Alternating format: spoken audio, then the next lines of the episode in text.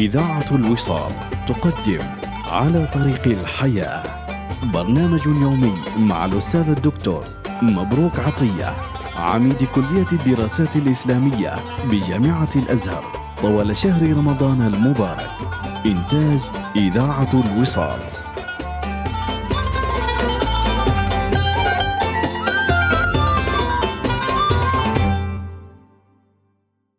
الحمد لله رب العالمين ربنا والصلاة والسلام على رحمة الله تعالى العالمين نبينا سيدنا ومولانا محمد وعلى آله الطيبين الطاهرين وصحبه الغر الميامين. أحبائي أرحب بكم مستمعي إذاعة الوصال وأرجو الله تعالى لي ولكم صلاح البال والحال. وسكنت في بيت رجب الحلاق.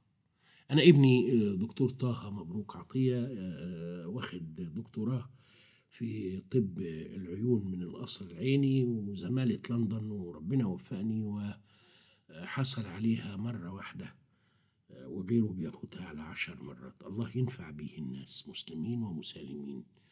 ولدي أنا الأستاذ الدكتور طه مبروك عطية اتولد في بيت رجب الحلاق. ابن طه اتولد في بيت رجب الحلاق يملكه رجب عنده صالون حلاقة تحت وعنده خمسين شقة فوق مأجرهم. أنا كنت أحد مستأجري شقة في منزل فرج رجب الحلاق وفي بيته ولد ولدي طه مبروك عطية. رجب الحلاق ده أسطورة. ما كانش شخص عدى وراح في حياتي أبدا. الله يرحمه ويحسن إليه. كان من المصلين. وكان أستاذا في صناعته. وذات مرة كده وذات مرة كده كنت أجالسه بالليل ومر شابان علينا. فقال أحدهما لو سمحت يا معلم ممكن أستعير المقص بس يعني يعني شابين عايزين يحلقوا لبعض يبدو ما معهمش فلوس يعني. فقال اتفضل يا ابني. وهو قاعد لا يلتفت. غمزني من رجلي وقال لي الواد اللي جوه ده اللي بيحلى لزميله ده صنايعي. قلت له إيه اللي عرفك؟ قال صوت المقص. تذكرت قول الله تبارك وتعالى الرحمن فاسأل به خبيرا. وأنا حكيت لكم قصة البنت اللي أول مرة أشرف عليها في الدكتوراه وقالت هي جت من همزة. أنا أعرف إذا كانت البنت دي فيها أمل ولا لأ من الهمزة.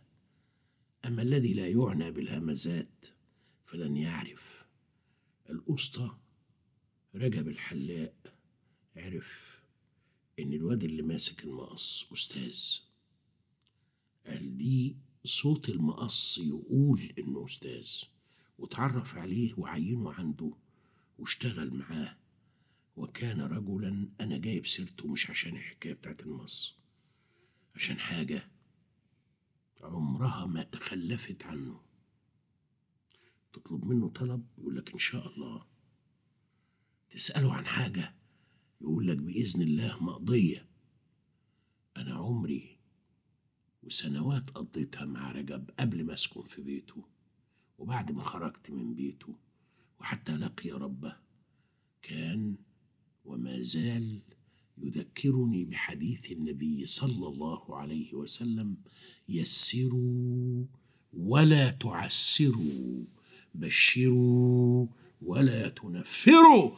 كان رجب الحلاق مثالا للمبشر الذي لم ييأس واحدا في مرة زاره وقال له والله يا حج رجب أنا كنت عايز حوالي خمسين ألف جنيه. قال له بسيطة وكانت الخمسين ألف دي زي الخمسة جنيه اللي الأزهر فرضها عليا مصروف وأبويا جابها لي وتصرف وقال لي له أب يطلب منه اللي عايزه وينام مشاخر وبعدين يبدأ يناقش الراجل على فكرة.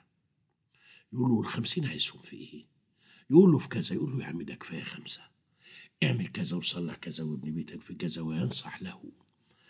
المسلمون لا يزالون بخير ما كانوا مبشرين. ولتعلموا جميعا أن التبشير ليس مجرد تفاؤل أو دعوة إلى أن يكون المستقبل جميلا بالفضا والفراغ والزيرو. لا. جاء قوم إلى سيدنا محمد صلى الله عليه وسلم. والله العظيم هذا الحديث يبكيني. وقالوا نريد يا رسول الله عايزين فلوس يعني. فقال لهم عليه الصلاة والسلام أبشروا. بعد ربع ساعة قاموا قالوا يا رسول الله نريد قال أبشروا. فراحوا قاعدين وقاموا المرة الثالثة. فقال عليه الصلاة والسلام أبشروا. فقالوا للنبي سيدنا محمد أكثرت علينا من أبشروا يا رسول الله. فسكت عليه الصلاة والسلام. المؤدب سيد المؤدبين اللي يعلم الدنيا الأدب. أنا كترت عليكم فأبشروا ثلاث مرات؟ فجاء قوم غيرهم ودخلوا عليه صلى الله عليه وسلم فقال إن هؤلاء سألوني. فقلت لهم أبشروا. ثم عادوا فسألوني. فقلت لهم أبشروا. ثم عادوا الثالثة وسألوني. فقلت لهم أبشروا. فقالوا أكثرت علينا من أبشروا. فقال الجدد الذين لما يجلسوا بعد يا رسول الله بشرنا.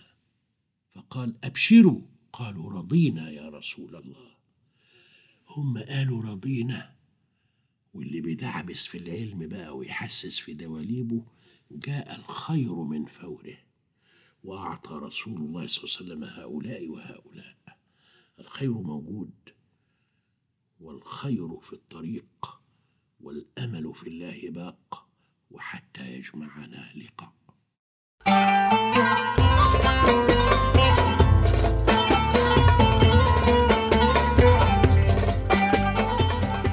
استمعتم إلى برنامج على طريق الحياة. يوميات مع الأستاذ الدكتور مبروك عطية عميد كلية الدراسات الإسلامية بجامعة الأزهر. إنتاج إذاعة الوصال.